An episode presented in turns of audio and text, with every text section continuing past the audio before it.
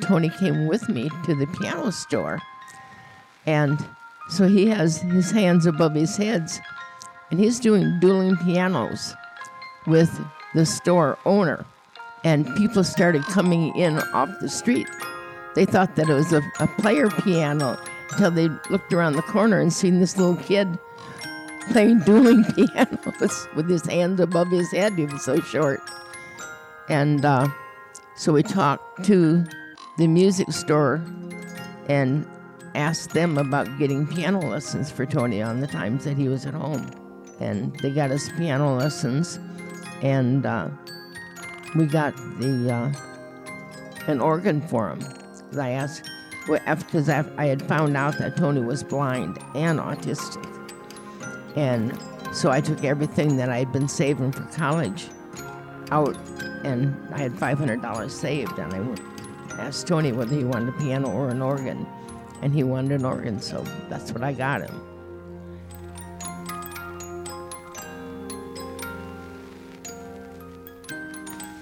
Welcome back to Cadence, the podcast where we explore what music can tell us about the mind. I'm Indre Viskontas.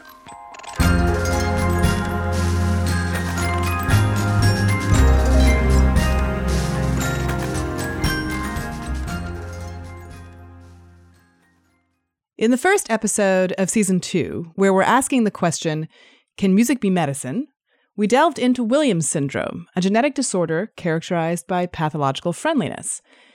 People with Williams syndrome often have a high affinity for music. They'd love to listen to it and they find it very emotionally moving. But their cognitive problems often prevent them from becoming virtuosic musicians themselves. Then there are people on the autism spectrum, some of whom seem to have prodigious musical talents, like being able to hear a piece just once and then playing it on their instrument. But their social problems can make their performances seem more mechanical than musical. Today, we'll meet an exception to that rule Tony DeBlois, who is not only autistic, but also blind nearly from birth. Yet he can play 23 musical instruments and thousands of songs and even great impressions. I'll let you be the judge, but I hear a lot of feeling in his playing. He's exceptional on so many levels. But first, let's talk to Darold Treffert, who is a psychiatrist from Wisconsin who's been studying savants for over 50 years. Now, in his late 80s, he is the world's foremost expert on the condition. My name is Darold Treffert, MD, and I'm the research director at the Treffert Center in Fond du Lac, Wisconsin. I finished my residency in 1962, and I was assigned the responsibility as my first job to start a children's unit at Winnebago Mental Health Institute in here in Wisconsin.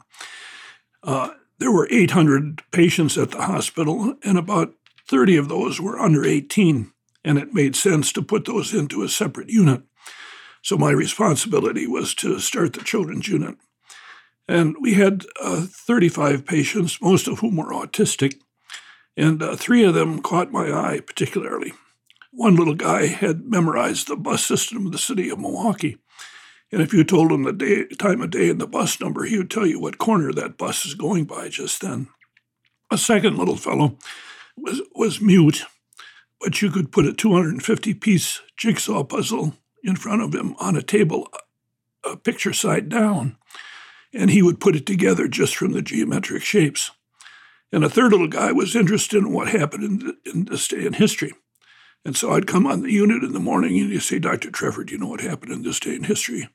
I tried to bone up the night before, and that was in the days of the encyclopedia. There was no Google, and I could never um, uh, him.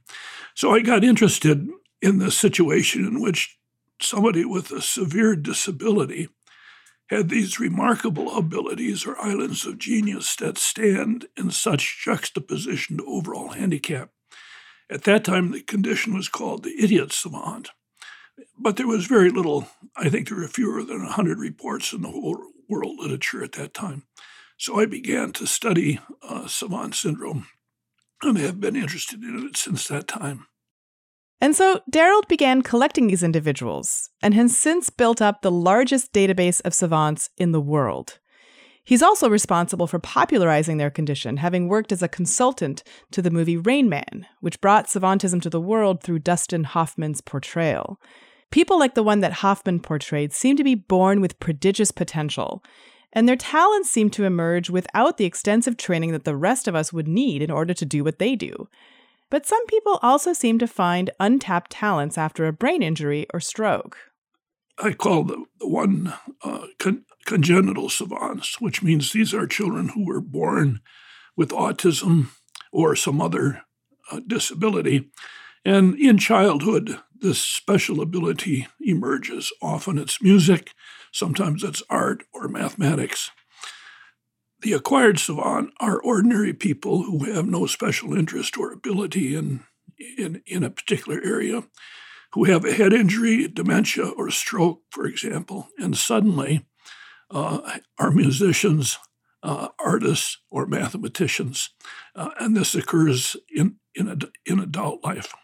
About one in 10 persons with autism has some savant abilities. So, however common autism is, savant syndrome would be common in, in, in 10% of that population. Some say it's higher percentage, but in my experience, about one in 10. Uh, I have hundreds of cases in my savant registry through the years. Acquired savant is a much more rare condition. I presently have 91 cases worldwide, uh, and surely there are more that I'm not aware of, but uh, it is um, it's much less common than congenital savant syndrome. Actually, there's a third type of savant syndrome which I just have been encountering, and it's what I call the sudden savant. And these are ordinary persons who, some evening, for I'm thinking one particular patient uh, or girl, girl, she um, had no particular interest in art, uh, and uh, one evening just woke up with the urge to draw, and she went and began to draw, which she had never done before, and now she's doing these very intricate uh, portraits uh, and uh, there's been no no head injury, but this it's an epiphany or an awakening that just occurs spontaneously. Uh, I have probably only about five such cases so far. The the sudden savants, there is no trigger; it just happens uh, spontaneously, um, either when the person's awake or or asleep. And frankly, I'm a bit baffled by that because I understand the mechanism of the congenital savant and the acquired savant. I'm less certain as to what would be the mechanism with the sudden savant. So, how does savant ability emerge? Where does it come from? And what does it imply about the rest of us? There is what I call the, the, the three R's. First of all, in the congenital savant, there is brain damage in the in the congenital savant. It occurs prenatally or at birth or after some, somewhat after birth, there is brain damage that results in the autism as well as the savant syndrome. There is the brain damage in the savant is typically in the left hemisphere, although not always, but typically left hemisphere. Uh, so there is then the first R, which is recruitment of undamaged tissue elsewhere in the brain uh, particularly in the right hemisphere, although not always. Then there's the second R, which is rewiring. There's actual rewiring to that newly recruited area. And then there's the third R, which is the release of dormant potential uh, from that undamaged area. As it turns out, whether congenital savant or acquired savants, uh, they are all acquired savants. The congenital savant is actually an acquired savant. The difference from the adult being that in the congenital savant, the damage occurred prenatally or at birth or soon thereafter. But they're both, but the mechanism is the same brain damage, recruitment of undamaged area, rewiring to that area, and then the release of the dormant potential. Some start out explosively and uh, with the information, whether it's musical or artistic, what I call the rules of art or the rules of music are are there, and and they they simply literally explode on the scene. More typically, however, there is this first uh, a beginning uh, interest, a, a beginning ability, and then as time goes on, that ability improves. Uh, to some extent, it's the nurture nature argument that the nature part of the savant syndrome is that it is the, the three R's that I talked about. But that can be improved, and the fact that it occurs spontaneously doesn't preclude it Im- improving with nurturing. And some people seem, because the savant can improve, they uh, take have the assumption that it's all nurture.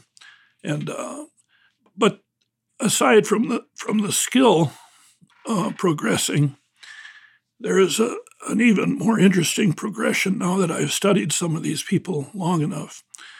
Uh, I've some Leslie Lemke. I've known him for thirty years now. Leslie Lemke is a blind autistic savant who is known for being able to flawlessly play any musical piece that he hears after only listening to it once.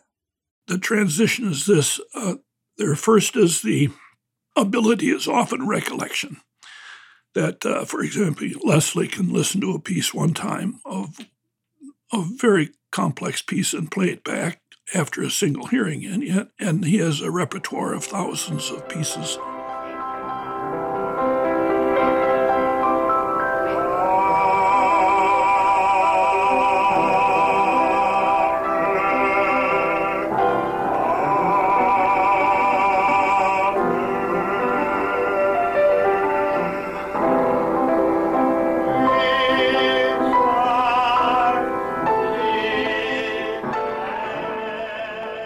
But it seems after a while that Leslie and others get a little bored with just recollection. And then they begin to improvise. So, for example, with Leslie, uh, we at one of the concerts, uh, a little girl came up and played the Mississippi Hot Dog, you know, and Leslie dutifully played it back, mistake and all. But then when he got to the end, he started to do what's called variations on the Mississippi hot dog. And it was a, a five minute concerto uh, of his improvisation. And now Leslie seems a little tired with just improvising, and he actually is composing his own music, both lyrics and and, and tunes. And uh, uh, so he is into this third phase of, of creation.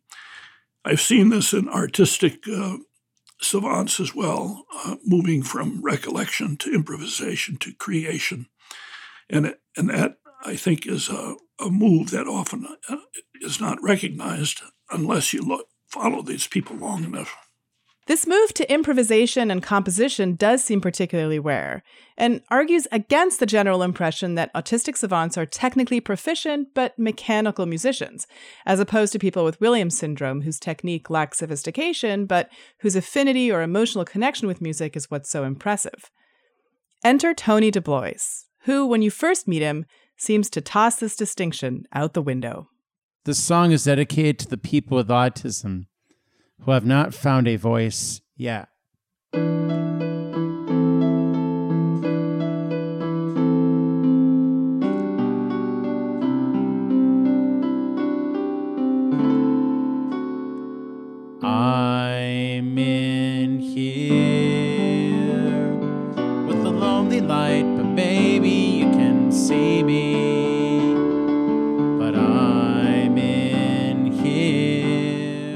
Janice, his mom, telling us about his early childhood.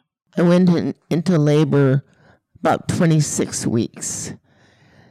He technically died 12 times his first day of life. He had colostomy surgery when he was 10 days old and uh, spent his first two years in and out of the hospital. He was actually five months old before we got to bring him home. Then, when we did bring him home, my mom and I were taking care of him, and, and my husband in eight hour shifts round the clock. In the middle of the night, my mom brought Tony to me in her hand. She goes, Jan, I don't know what to do. He's turned black. And I had to give him CPR and do heel clicks to get him breathing. And when we called the fire department, they had never operated or had never uh, administered oxygen to anybody that long. Tony is blind because of the amount of oxygen that they had to use to save his life. He has retrolental fibroplasia, or ROP. He wasn't developing language correctly. You know, I just noticed that things weren't going right for him. And Ivar Lovaas, who was one of the leading authorities on autism, came to El Paso to speak. And he showed videotapes of his students. And I looked at his students with their rocking behaviors and twirling behaviors, echolalic. I went backstage and I said, I want to know how do you tell the difference between the twirling behaviors, the rocking behaviors, the hand flapping of blind children from children who are autistic? And I said, Have you ever worked with somebody who is blind and autistic? And he said that in the 40 years that he had been working with autistic children, he had never worked with a blind autistic child. So, you know, raising Tony was, there was no textbooks as to what to do. It seems that the school system didn't know what to do either. Janice had to fight every step of the way to get Tony the education that he deserved. His first school, when he was just five years old, was a 12 hour drive from their home, even though there was a school for the blind just 17 miles away. But that school happened to be in New Mexico, as opposed to Texas, where he lived. So instead, he was shipped off to this faraway boarding school. There's a five year old child who could have, could have been a day student at the school for the blind. But instead, they sent him a 12 hour car ride and I got to see him four times a year. Just don't do that with five year old children. Children have to learn how to get along first in their family, then their neighborhood, their community, the state, the country, and the world. But there was one good thing about the school. Tony actually got to have music classes, which was his favorite part. They did uh, activities of daily living. They were uh, doing his uh, dressing skills, pre braille shapes, that those type of activities. But then, so who took care of him in the evening? That was, you know, it was an all immersive environment, and you know, did they? The house parents took care of him at night. Wow. After a year of being so far away from her child, though, Janice couldn't take it anymore, and so she moved with him to a better location, and he got to live at home again. But those classes at age five weren't his first exposure to music. Janice actually stumbled upon his talent while trying to help him solve another problem. When Tony was two and a half, since I had been going to child development classes, my teacher told me that I should teach at the child's level. And since Tony had spent the first two years of his life in and out of the hospital, at two years of age, he wasn't sitting up yet and I needed him to learn to sit up.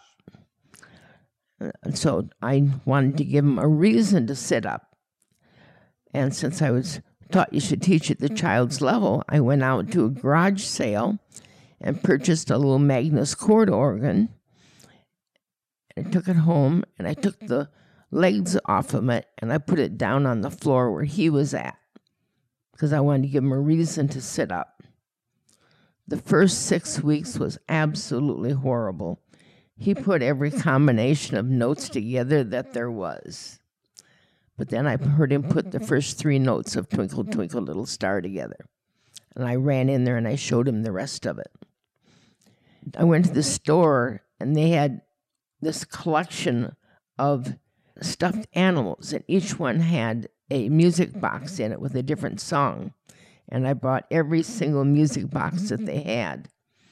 And then he started playing all the different children's songs that were on all the music boxes. And he was able to pick them up right away. At two and a half, my husband and I had watched Lawrence of Arabia on television. Six weeks later, we heard the theme song from Lawrence of Arabia coming from his bedroom On the little organ? on the little organ. That's amazing. I thought my husband had left the tape recorder on or album, and it was Tony playing. So, how rare is Tony? We are likely more familiar with savants who can calculate large sums or rattle off prime numbers in their heads, but how common is musical savantism? It's the most common of the savant abilities. It's the one that's seen uh, most frequently. And it is usually starts with uh, with recollection.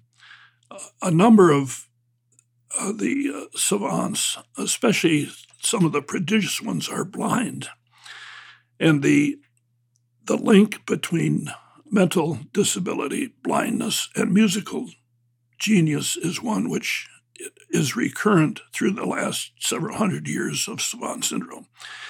And uh, I'm not sure why that is, but it, it is a, a pattern. If you look at the occurrence of musical savants uh, and the extent to which blindness um, interferes or contributes, uh, it, it's rather striking. Um, the uh, about the time of the Civil War in this country, a uh, musical savant the, called Blind Tom uh, was was uh, probably the highest earning black artist in the world uh, and was recognized internationally. And then I've worked with Leslie Lemke now uh, for 30 uh, some years, and uh, he's also blind. So this this particular triad of blindness, mental defect, and musical genius is one that I'm really um, I'm puzzled about, and it, it uh, recurs. The other thing is that the uh, all of the musical savants have perfect pitch, and in fact, I'm looking and finding perfect pitch in more and more savants, even those who are not musical. So that that seems to be an accompaniment of the musical savantism. The first thing that Tony can do is Tony can improvise, and other people who are autistic haven't been improvising other people, if there's a mistake made the first time they hear it, will always play it that same way. Tony can create songs. Tony's written three songs already. He knows over 10,000 songs, and he sings in 11 languages.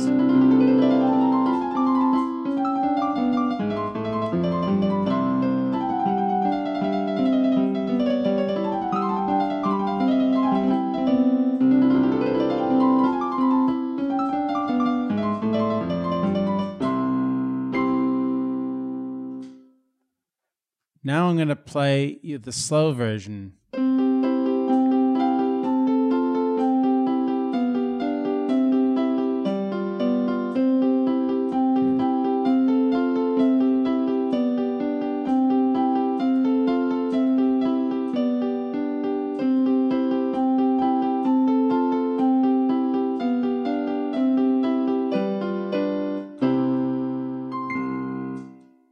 So tell me uh, a little bit more about all the places that you've performed. Singapore twice, Taiwan three times, Canada, Limerick, and Dublin, Ireland. We've been to the Center for the Performing Arts in Limerick, the National Concert Hall in Dublin. We've been to Lagos and Abuja, Abuja Nigeria. In China? In China, Beijing, Wuhan, Shenzhen, China. then we played between the Olympics and the Paralympics of China. In 2008. I play 23 musical instruments. I play piano, organ, harmonica, guitar, harpsichord, violin, English handbells, double bass, drums, pan flute recorder, saxophone, clarinet, handbells now. And I'm also doing piano ukulele. and ukulele now. Then I and then on top of that, I was just given a slide trombone. while we are out in South Dakota. And so, how did you learn to play all these instruments? Well, um, first, have to, the mechanics has to be done. And how But- an instrument is played. Once, once I show him the mechanics of how an instrument is to be played, he's able to pick it right up. Okay. He's had seven lessons on the trombone now. And I figured out how to play the Star Spangled Banner. Yeah. Oh, that's great. So how do what is that like for you? I mean, do you I like it. It's fun. but do you I mean, do you hear it in your head first or yeah, I, I just hear it first. Yeah. uh-huh. And then and then do you kind of like you know, When I get when we get over to Gene Havlin, I just we just play it. uh-huh. When we go over for the lesson, I'm just prepared to do it. I'm prepared. Uh-huh. And and He has a friend that we go out to South Dakota on tour every year. We do a 30 day tour. and uh, Gene Hadlin gives him one or two trombone lessons while we go out there uh-huh. once a year. And then we go to Dairy Queen for ice cream after the lesson gets out. That's yeah, that's that's pretty good. So, what's the impulse that Tony uses to play music? just music coming it comes out of my head. Mm-hmm. And when you what do you hear it all the time or is it only Oh yeah. Uh-huh. What is that like? Um, I just hear it one time and then play it. Say if I hear Ray Charles Mhm. and it goes, You are my sunshine, my only sunshine. You make me happy when skies are gray. Like that one. Are you is it mainly uh, jazz that you like or other types of music? Um, What do you Oh, I like. I also do nine impress. I do uh, nine different impressions. Can you do them for us? Well, it's a one for the money, two for the show, three to get ready now. Go, cat, go, but don't you step on my blue suede shoe. You can do anything, lay off of my blue suede shoe. Oh, yeah. Thank you very much, everybody. Johnny Mathis. Chances are, cause I wear a silly grin the moment you came into view. Chances are you think that I'm in love with you. I see trees of green, red roses too. I see them blue myself, what a wonderful world.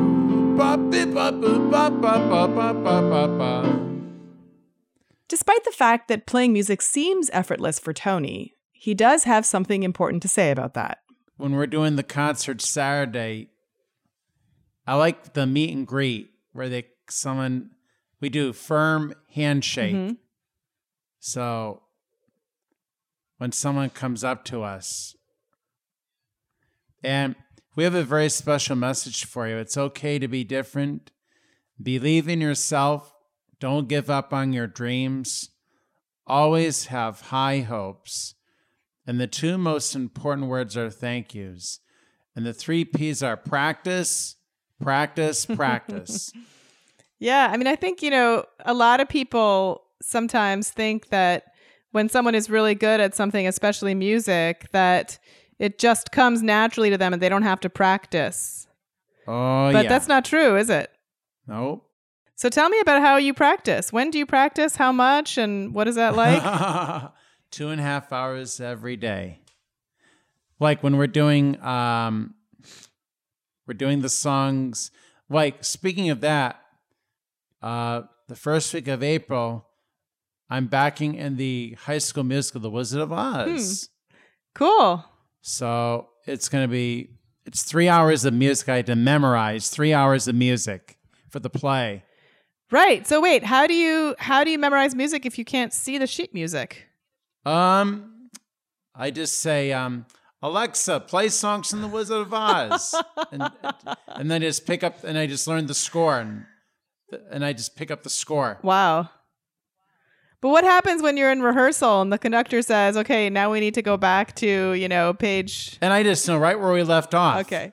It is amazing to hear the uh, director say, okay, uh, starting at measure 85. And I can pick up And Tony 85. knows exactly where How do we're you know that? You, how like- do you, are you counting It- measures? it's like he knows My mind is going fast. he knows the mistakes that people made. In fact, if we're doing handbells, I'll hear him say that was supposed to be an E flat. huh.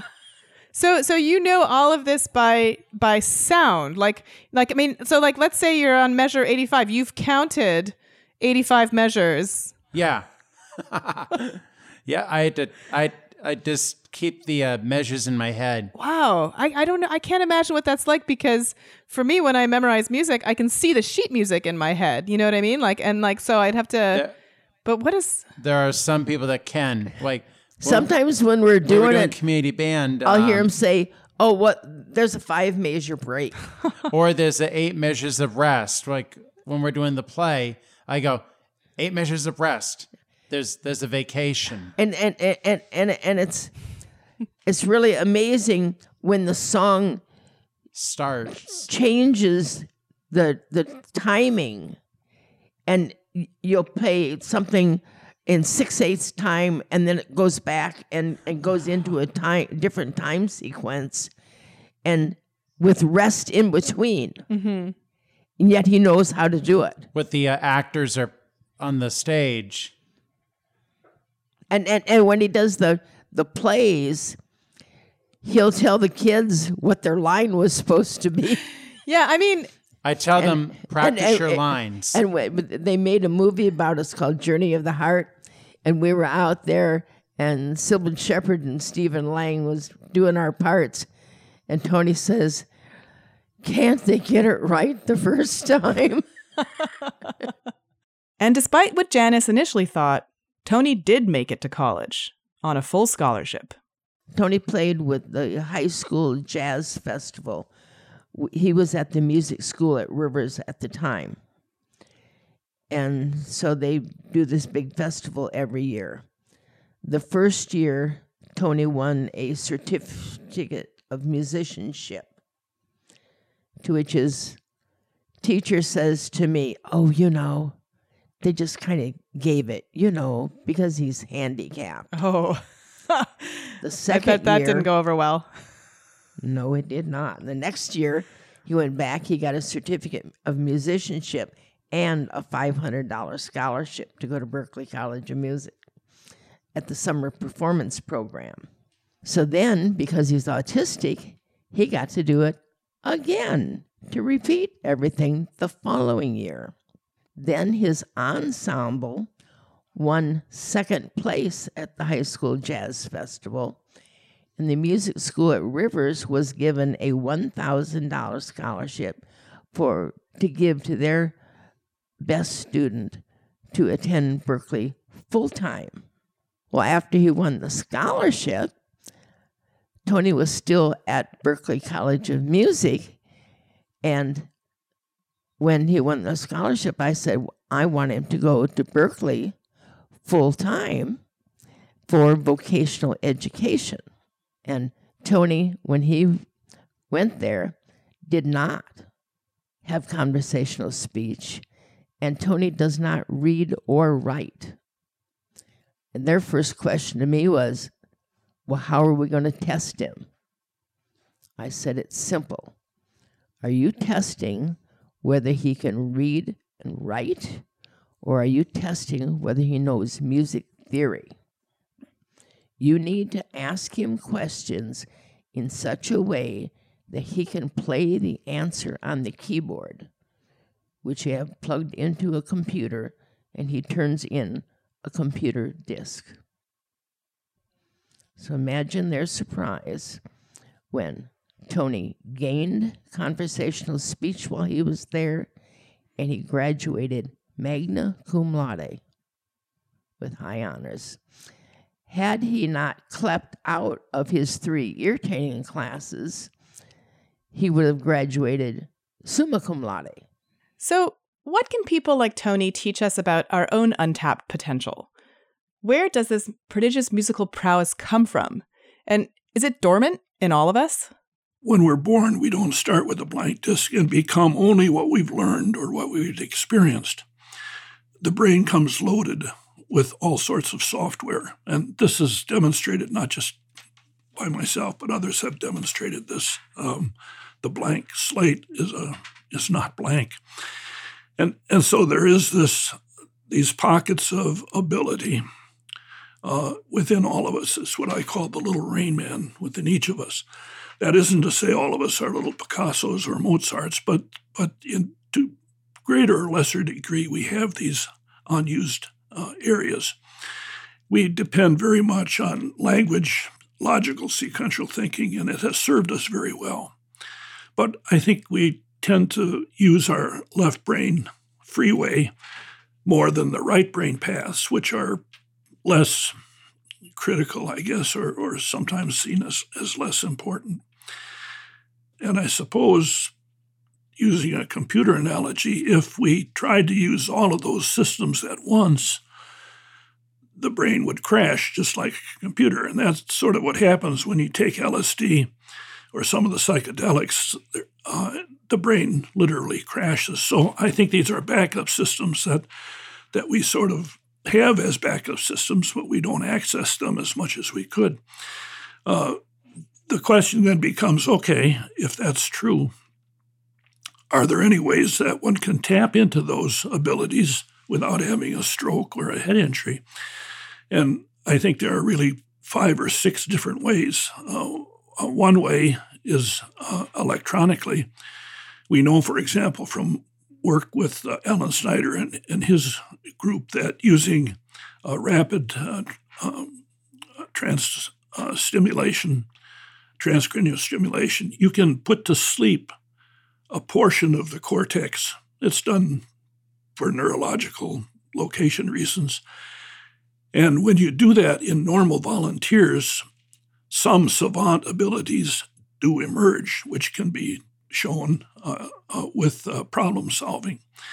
a second way I think that we will tap some of these abilities is uh, chemically. We know, for example, that amphetamines will improve short term memory. Uh, but the side effects and addiction potential make us uh, ha- have problems with the um, amphetamines. Meditation, we know, affects um, uh, our consciousness, and we can see that in, in brain waves.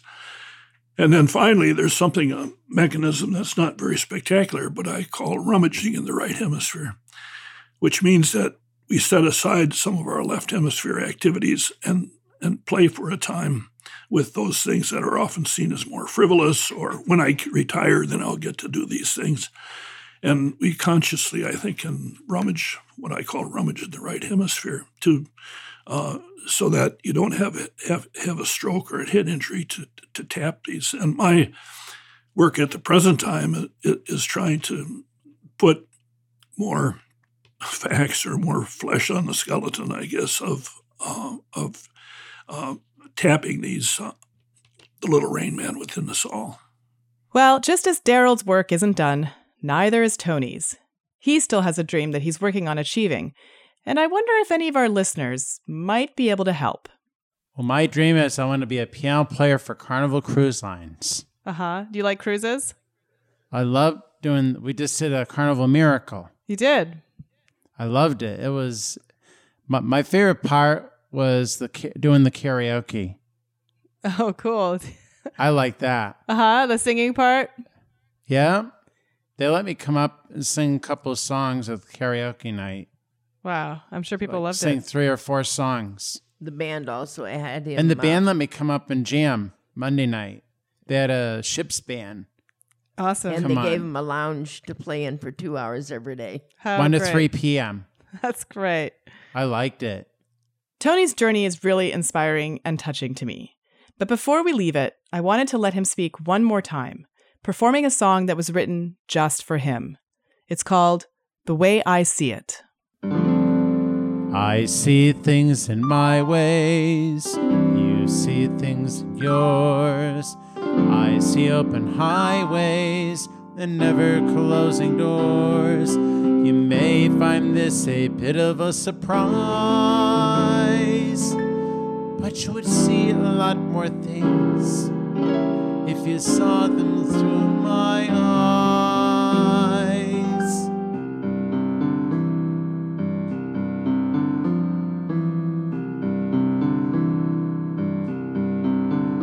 I see happiness. I see hopefulness. In a world that says you won't. I see things they think I don't. I see warm. I see strong. I see where I belong. And as I see it, way I